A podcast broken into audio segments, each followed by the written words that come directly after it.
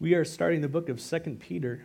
Let's read verses 1 and 2 together. 2 Peter chapter 1 verses 1 and 2. Simon Peter, a servant and an apostle of Jesus Christ, to those who through the righteousness of our God and Savior Jesus Christ have received a faith as precious as ours. Verse 2 Grace and peace be yours in abundance through the knowledge of God and of Jesus Christ our Lord. We're starting the second letter written by Peter. And as we mentioned several times as we journeyed through 1 Peter, the church was facing a really difficult time. It is believed that 1 Peter was written around somewhere between 64 AD, right around 63, 64 AD, just before or just after Nero started persecuting the church and Christians started being thrown to lions and torn apart and, and used as torches, and all these types of things were going on. And church history says that Peter died in Rome under that persecution brought on by Nero. And we know that Nero died in June of 68, not 1968, 68, plain old 68. And so Peter was is writing most likely just before he died, possibly 67 or 68 AD. And this is and he alludes to his own death towards the end of this letter. But both Peter's, Peter's letters were addressing major attacks that the church was facing at the time. While First Peter it addressed the external threat of persecution, Second Peter addresses the internal and external threat of heresy. I stole that from my brother right there. Elders, they're good to have around. But the book is basically it's three chapters long. You wouldn't know it by the time we're done, but you can read it in, you can read it in one sitting. I recommend you do that. And uh, I would encourage you to do that. Chapter one is basically a, it's a call to make every effort to conform our calling, uh, to confirm our calling in our election. And Peter just reminds us of that. He says, "Man, make every effort to confirm your calling and election." And chapter two warns against the attack that was coming through false teachers, and we'll get into that as well. It talks about the false teachers and where they end up going. And it talks about Old Testament patterns for God's dealing with that situation. And then chapter 3 puts everything in context, and this is really Peter's heart. As you remember in chapter in the first first Peter, he says the end of all things is near. Therefore be watchful and pray. Well, in chapter 3 of Second Peter, guess what he does? He talks about the day of the Lord. He talks about the end times and some of the heresies that were going on there regarding that teaching. And, not, and so Peter reminds us at the end of the whole book to be on our guard so that we won't be carried away by false teaching and fall away, and for us to grow in the grace and in the knowledge of our Lord and Savior Jesus Christ. And so that's the major thrust I believe this is a very fitting letter for us as we seek to grow in the grace of knowledge of the Lord Jesus Christ. We are facing incredible heresy. Uh, and I don't know, just as a pastor, it is very difficult for me to stay true to what God has taught. It is so tempting just to go off in all these other directions and teach all this other stuff to, to put people in the seats or to appeal to people's nature. It is difficult. I mean, how many of you found it like difficult to endure First Peter? it was difficult for me to teach it, right? Because the standard is so high and it's just so, you know, it's just how these men of God taught was just amazing. And just to simply relay what they're saying is, is, is it's swimming upstream in this culture. I'm not saying that, you know, that my necessarily teaching verse by verse is, is is the way that God has ordained church to be done. But I, te- I think expositional teaching, just simply teaching the word simply, is, is important. That the people of God would be fed the word of God so that the sheep would grow. And, and that's very important. And so Peter addresses all the dangers that were facing the church. In verse 1, Simon Peter is identified as the one writing this letter. If you notice, he says Simon Peter. It's interesting so many times. This is the word Simon is, uh, is basically the, the name that Peter gave, that Jesus gave Peter. It's the Greek version of the same word for um, Peter, which is just rock. So he's called Simon Peter. He's writing in this letter. He identifies himself as that. But Peter briefly identifies himself both as a servant and as an apostle of Jesus Christ. He calls himself a servant and he calls himself an apostle of Jesus Christ. And I think it's important for us to understand that this is how Peter sees himself as the leader of the church, so to speak. As the leader of the church, he sees himself first as a servant, secondly as an apostle.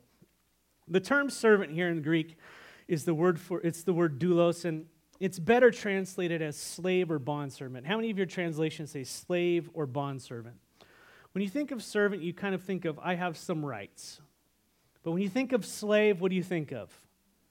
No rights. It's that one. it is. It's, it's, it's, it's slave in the Greek.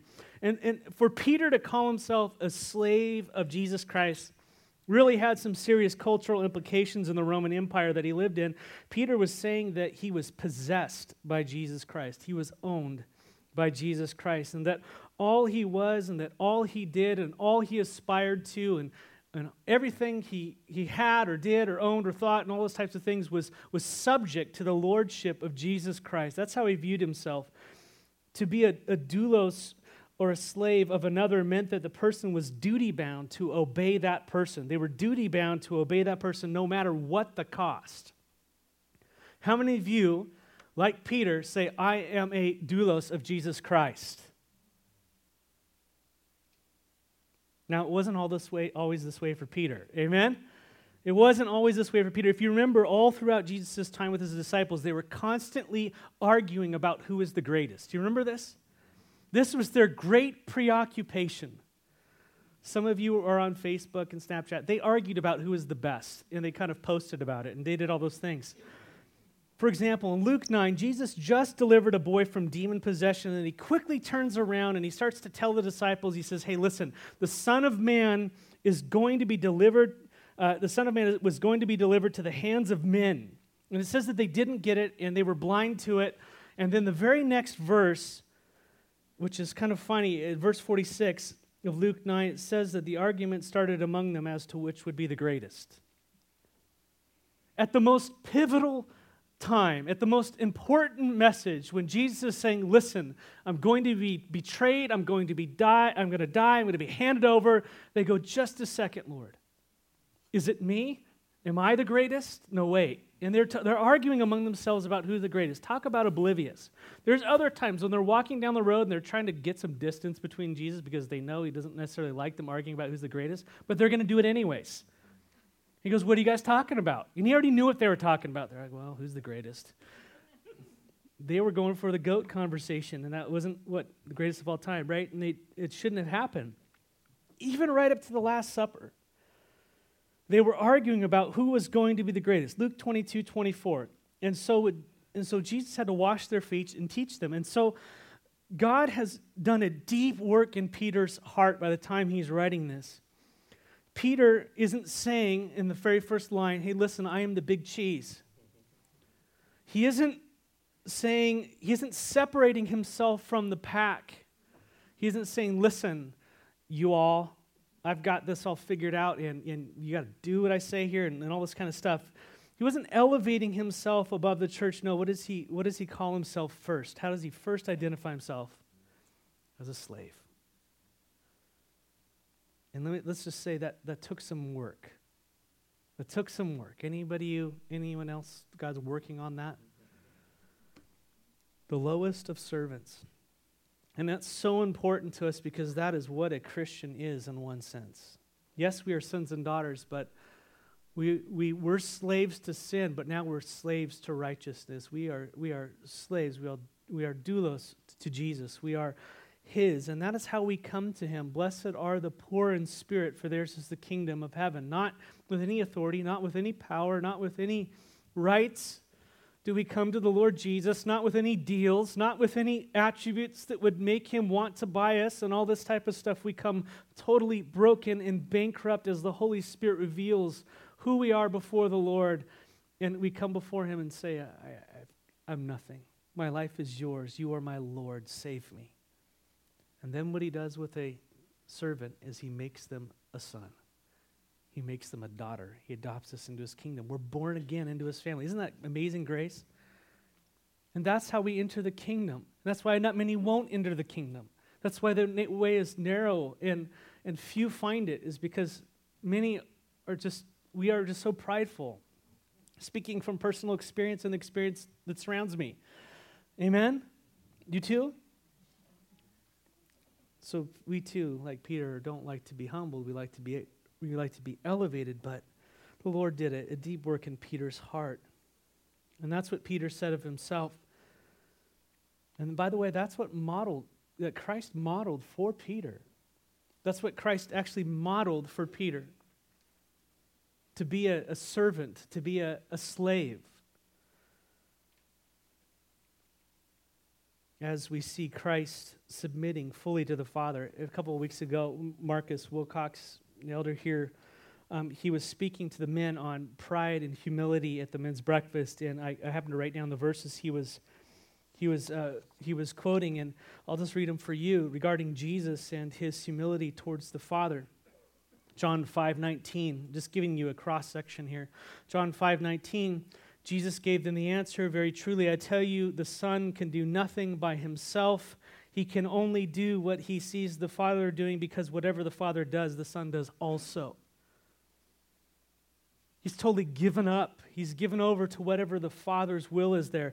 John 5:30, "By myself I can do nothing. I judge only as I hear, and my judgment is just. Why? For I seek not to please myself, but him who sent me." It's the model of a servant. John 6:38 For I have come down from heaven not to do my will but to do the will of him who what? Him who sent me.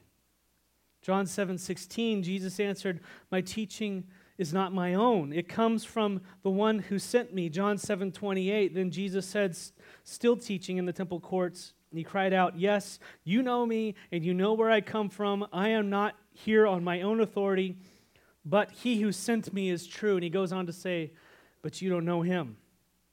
John 8, 28 through 30. So Jesus said, When you have lifted up the Son of Man, then you will know that I am He, and that I do nothing on my own, but I speak just what the Father has taught me. The one who sent me is with me. He has not left me alone, for I always do what pleases Him. We see this over and over in John. And then when you get to John, actually, you know, 17, when he does the high priestly prayer, he says, Everything I've done I've done because you've done it. You've told me to do it. And here they are, Lord. I've committed them. You've committed them to me, and now I commit them back to you. And now we're going to send the Holy Spirit, and now they're going to go get us. That we may be one with Him, that we may be servants of the living God. And so Jesus modeled the life of a servant for Peter, all the while being the Son of God. And it's important, like if you read Hebrews, the first two chapters, you realize that everything was made by him and for him, and that's in Colossians, obviously. But he was made a little lower than the angels. And, and the, Peter, uh, I mean, the writer of Hebrews is just making this point that, that Christ is just so above everything, and yet he descended to become nothing. And yet he's back there, ascended above everything. And, and now we have a high priest who can relate with us in, in all these types of things. And that's, that's the big picture. But we see Christ came in the form of a servant, the form of a bondservant, the lowest of the lowest. And if the king is a servant, what about his subjects? What should we take upon? What should, what should our hearts be? What should our lives look like? And this was hard for Peter. He, he was, they were fighting about it, like I already mentioned, right before Jesus was about to be betrayed, right up to the place where Jesus wasn't going to be there anymore.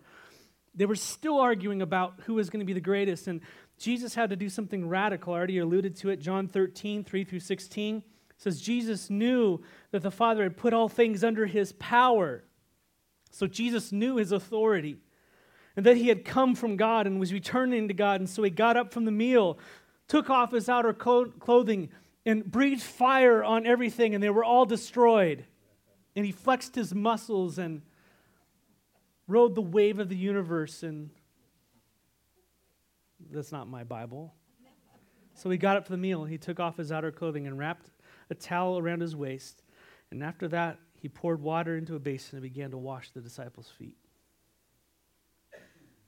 drying them with a towel that was wrapped around him. And he came to Simon Peter, who said to him, Lord, are you going to wash my feet? Or, Lord, are you going to, I don't know the inflection there. But Jesus replied, You do not realize now what I'm doing, but later you're going to understand.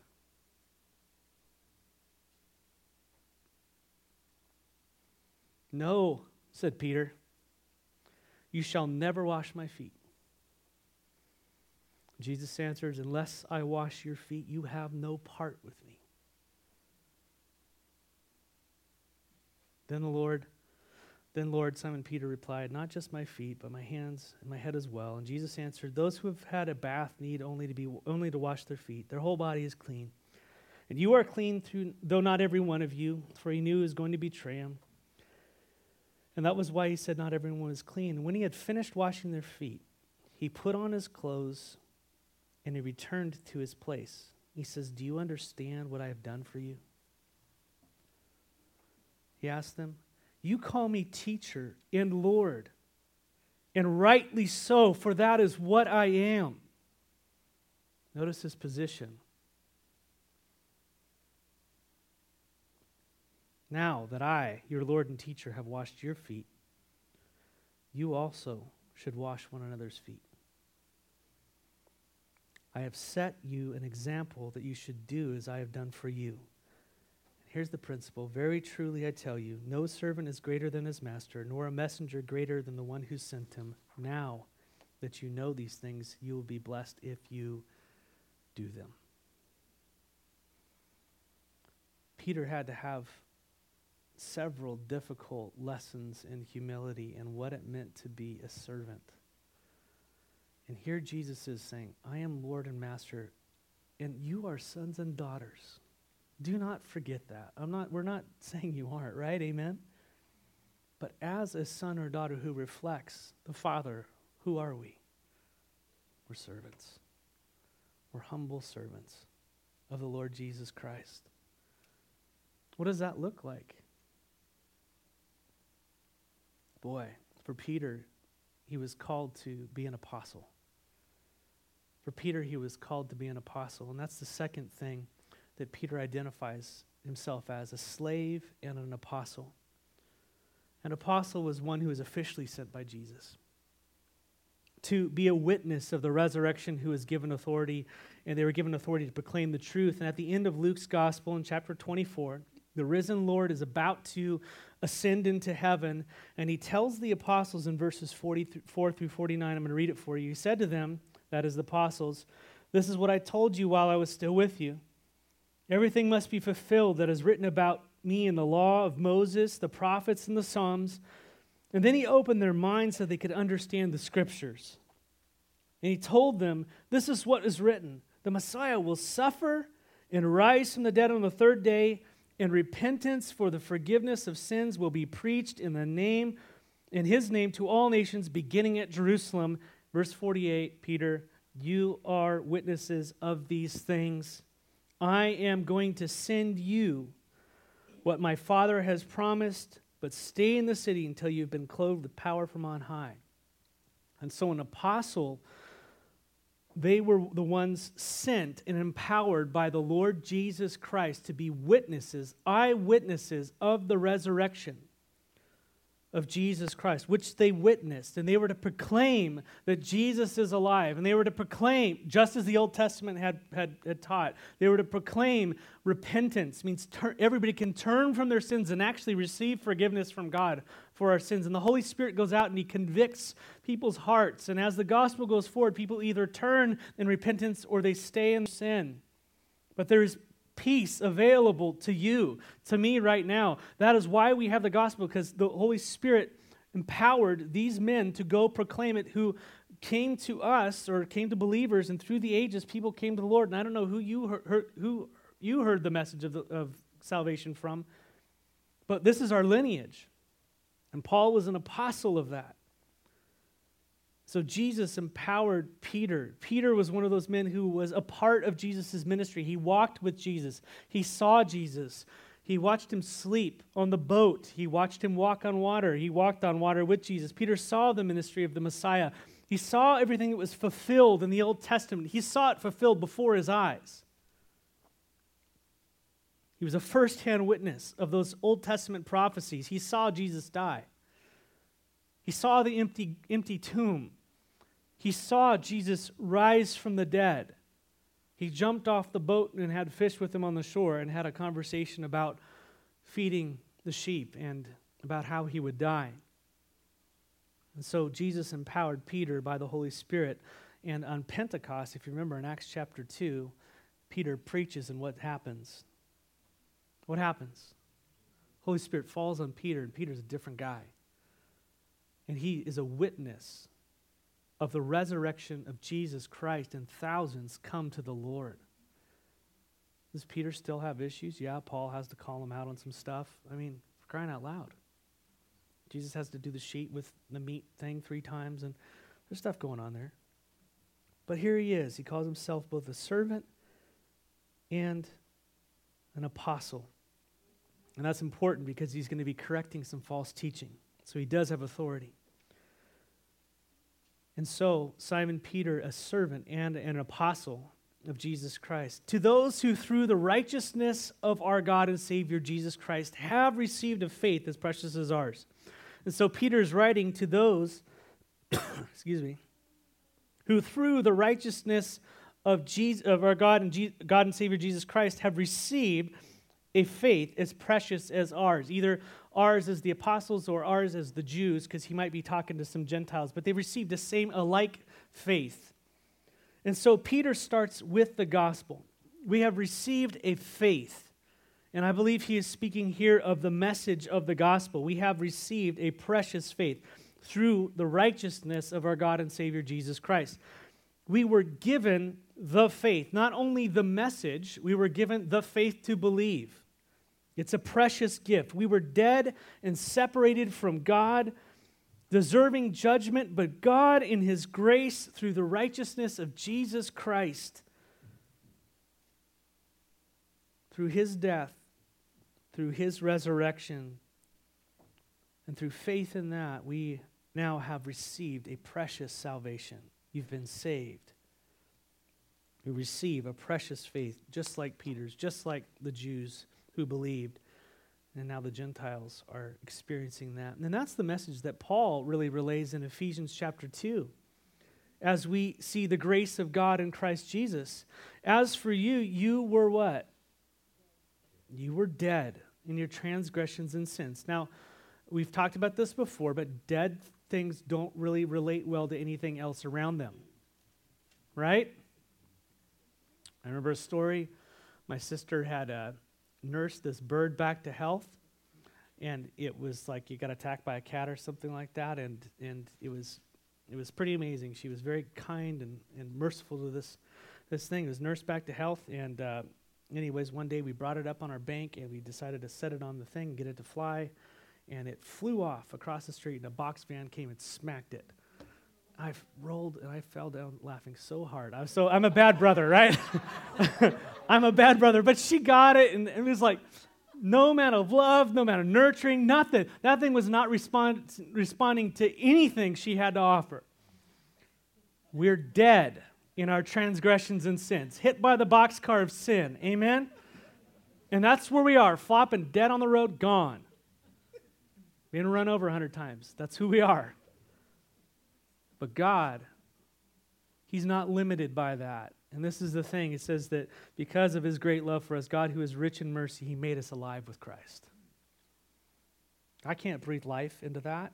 You can't breathe life. I can't do that into myself. There's nothing within us that can do that. Amen?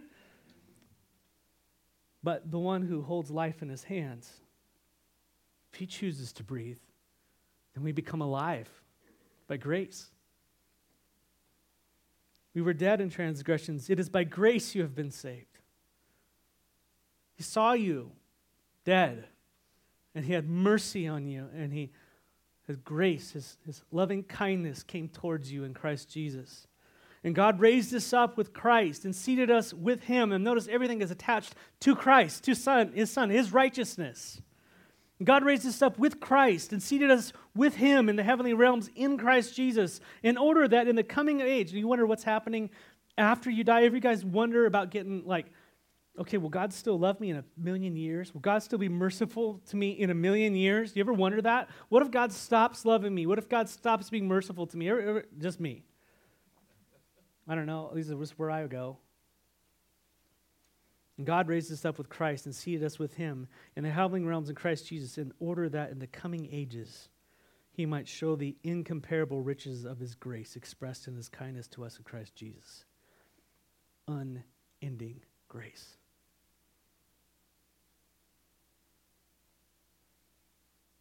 For it is by grace you have been saved through faith. And this isn't of yourselves. It's a gift from God, not by works, so that no one can boast. We have received precious faith, not only the message of the gospel, but I believe also the, the faith to believe. And it's all a gift. It's not from ourselves. And I, but nevertheless, we're responsible to believe. That's the way the Bible puts it. You must believe. And when, we're, when we believe, we receive salvation. That grace that is in Christ Jesus. And I hope you caught that, by the way, that Peter calls Jesus both God and, and Savior, right? There is no righteous, the Bible says, no, not one. That's how we're saved by the righteousness of Jesus Christ, not by our own righteousness. The Bible, Romans 3, there's no one righteous, no, not one, declares the Lord. None is righteous, no, not one. No one understands. No one seeks God. All have turned aside. Together they have become worthless. No one does good, not even one. That's the boat we're all in. Boxcar dead on the road.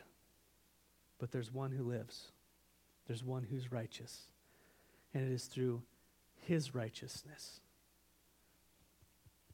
that we have righteousness. Through his righteousness imputed to us, given to us that we now have his life, we have his righteousness, and we have position before God.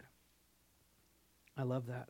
And so Peter says in verse 2 because of Jesus Christ, because of his righteousness on your life, church, that just abounds, grace and peace be yours in abundance through the knowledge of God and of Jesus our Lord.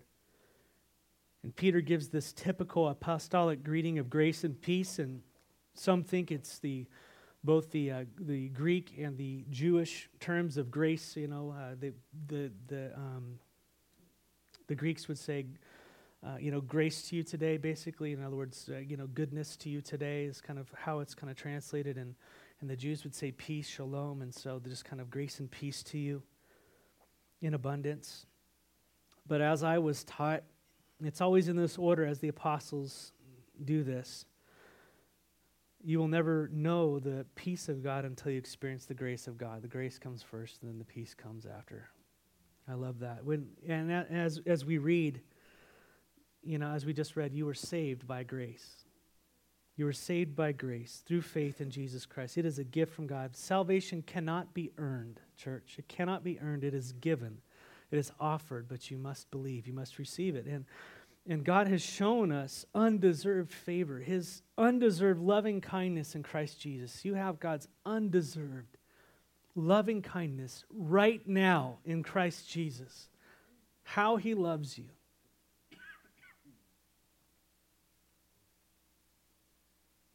Hmm. He sent His Son to die in our place. He rose, raised him from the dead that we would be forgiven and given new life, that we would be born again, that we would become sons and daughters of the living God. What grace! And until you have received that grace, until you have re- been born again, until the punishment that was due you is, is, is recognized and ratified in your heart as being put upon Jesus Christ, there's no peace in your heart with God. But through Christ, right now, because of Christ, it's all paid for. You have peace with, with God through Jesus Christ. And, and it's good that we would be established in grace, that, that our hearts would be resting on that finished work of Jesus Christ, that because of him we are at peace with God. It's important. When you have experienced that, when you have received the Lord Jesus, then peace, the peace of God, which transcends all understanding, will guard your hearts and minds in Christ Jesus, Philippians 4 7. And so Peter says, grace and peace in abundance. In abundance. How many of you want just a little grace and peace? No, I want Costco grace and peace. I want the trucks to just keep backing and just keep dumping it. I need it. Amen? I love that. And that means multiplied. It needs to be multiplied to abound to you. Grace and peace is the substance of what Christ died to give us. That we would be in grace and peace with God. That's, that's how we are. We are under the grace. Under grace in Jesus Christ, we have peace with God. And Peter desires that the substance of the kingdom abound in our lives more and more, that our minds and our hearts would be grounded and resting in the great work that God has done on our behalf. You need that today, church. Amen? And instead of resting on our, on our fickleness, to rest on His promises, what He has done on our behalf. Amen. Well, how does that happen? How do I rest how do I have more grace in my life? Not as if we can have more grace, but how do we realize the grace? How do we realize the peace more and more of what God has done on our behalf? How does this happen? Peter says the grace and peace abound through the knowledge of God and of our Lord Jesus Christ. God desires that you have a deep understanding and experience of His grace and peace in your life, that it would multiply and that grace and peace abounds in the believer's life when we increase in the knowledge of God and our Lord Jesus. That word for knowledge is, is, is going to be repeated several times. Peter says it a lot. And it's important that we don't miss it. The word for knowledge here is epignosis, which basically means a precise and correct, correct knowledge. That's what that means, a precise and correct knowledge. I know that sounds kind of clinical, you know, but the idea is that the knowledge of who Jesus is isn't simply a Wikipedia page to you. It isn't, I know about Jesus. In other words, you know him personally, through experientially. In other words, through his word in your heart, your life has been changed and, and, and, and you've developed, he's taught you.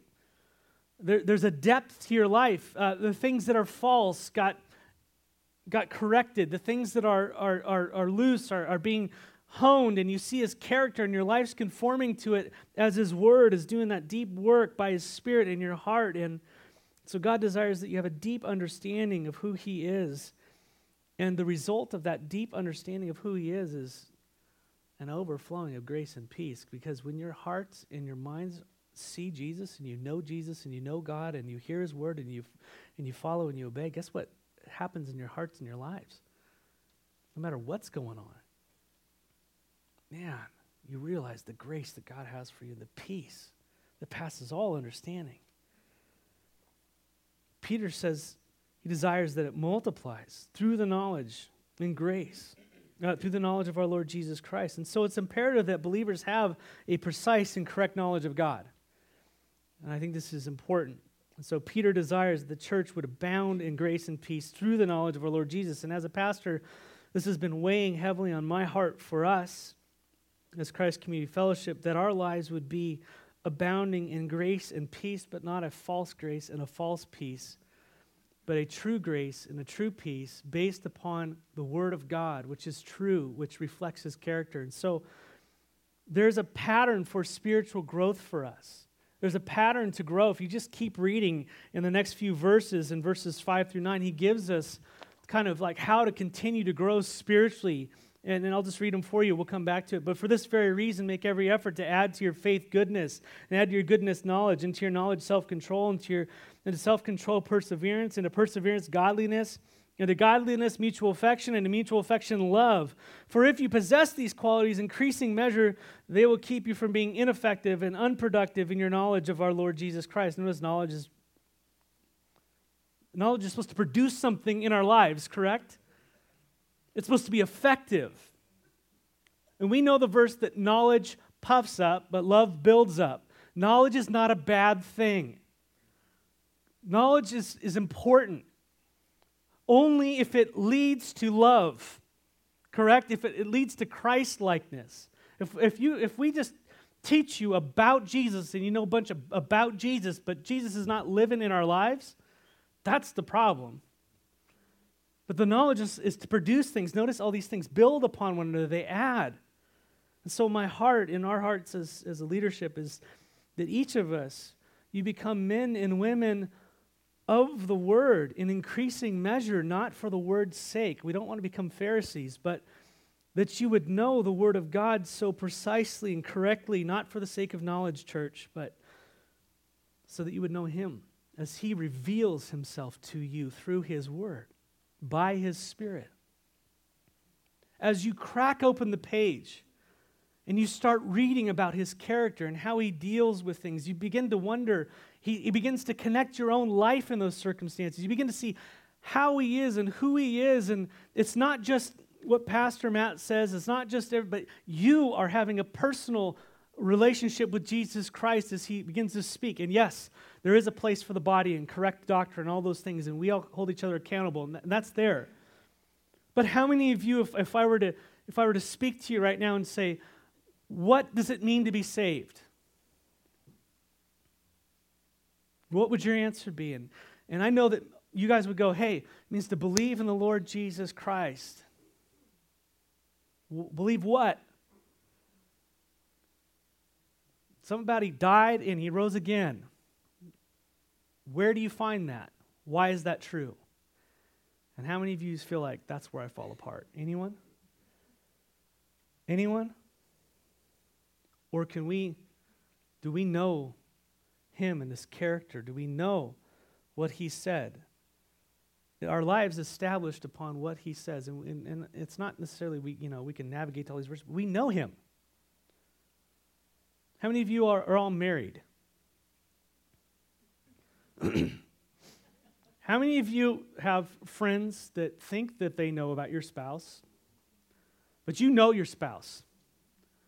You know it inside out, in, in, in experientially right? There's, you can talk about them. You would know how they would handle a circumstance or how they react to something, something that fits in their character or against their character or where they stand. So you know all these things, right? The favorite football teams or lack of favorite football teams, all that kind of stuff, right? You just know them inside and out. Do we know God this way? He wants us to know Him that way. And He's given us so much to be able to do that. We are so blessed, especially in America, with so many resources to be able to dig into the Word of God so that we would know the God of the Word. It's my heart that we would know Him and that we, His life would be manifested in the church. Not that you guys would just be Bible scholars but just He would rub off on us. That His life would just explode in your life. That He would overflow into every aspect of what's going on in there. And that the, the Lord would be so present in each of our hearts and our lives. That the witness of this church wouldn't be you know, we've got a rock in this or this or that. You know, it's just like, man, they look like Jesus. They talk like Jesus. Man, they just love like Jesus. What's going on there? And so we've been praying about how to increase your knowledge, our knowledge of the Lord Jesus Christ, other than Sunday mornings and in life groups, and to further equip you and so that you can grow in the grace and the knowledge of our Lord Jesus Christ. And, and so, in the coming months, will you please be praying for us as we are developing opportunities, not just programs, but opportunities that we think would, would help benefit the believers to go deeper. I want you to be able to, not only in men's and, and women's Bible studies and children's Bible studies, but, but just in general, to be able to study your Bible, to know it, How many of you can open the Bible like and get what I get out of it on like on a Sunday morning? I want it to where you don't need me. That you can feed, you can grow up, you can discern, you can you can test this, and now you can go make disciples. Amen. Um, well, not that you don't need me, I want you, but you know what I'm talking about. So we're praying about how to further implement the Word of God in every area so that you will know the God of the Word and grow in your knowledge of the Lord. We're working on how to restructure and start new Bible studies for our men and for our women that will cause us to grow deeper, allow us to grow deeper. And so it's important, and, and we could use your prayer as we continue to seek about how to go about that. And again, our, our desire is that you wouldn't walk away with just head knowledge. And that's always the danger. You know, that's always the danger. Great, you know how to study your Bible, you can parse Greek, wonderful. You know church history, so happy for you. Do you love one another? But notice he says that you increase in the knowledge. You have to open the book. You have to read it. Pray. You have to ask. You have to follow. You have to obey. It's just simply sanctification. Just and, and when we when we do this as Christians, we start to grow. We grow in the things of the Spirit, and His life starts to take hold of in our hearts, and it shows in every aspect. And that's what we're aiming for, that, that we wouldn't be like the Ephesians who have it all right but have left our first love, but it would be all that. You know?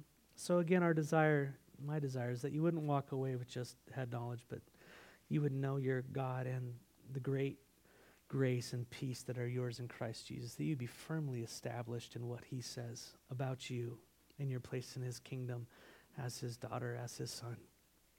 And so grace and peace be multiplied through the knowledge of our Lord Jesus Christ to you today. That's extended to you. We are the church, and this letter goes to us. Grace and peace be multiplied to you today. From, guess who? From God right now to you, his grace and peace is multiplied to you. Isn't that sweet? Through the knowledge of our Lord Jesus Christ. It's always attached to him. We'll pick up next week where Peter will be teaching us how to grow and not stagnate. I would encourage you to be here because he's going to start to say, add to your faith add to your faith all these things. I want to grow in Christ. How many of you are stagnant in your walk? Lord, give me a shot of something. And I know next next week it is it is daylight savings, and so is it the good way or the bad way? The bad way. Okay, great, perfect. we'll see you then. Lord God, we love you, and we just thank you so much for this this word to us. And and I, and I, Lord, I can't wait for what you're going to show us. We want to grow in you. We want to experience your peace and your, your grace, Lord, in our lives, your grace and peace. And I pray that it would flood. I pray for the, the, the heart that's overwhelmed this morning. They would run into the cleft of the rock, which is God, and they would run into there and be safe. That you'd speak to them in their heart of hearts. They would hear your truth, not just attaboys and all this stuff, but your word. And so, Lord, establish our hearts and we just want to thank you for this day. Bless your sheep as they go, God. Watch over them in the ice and the snow and just keep your hand upon them this week. May your grace abound. In the name of Jesus, amen. Lord bless you. Have a wonderful week in the Lord. Take care.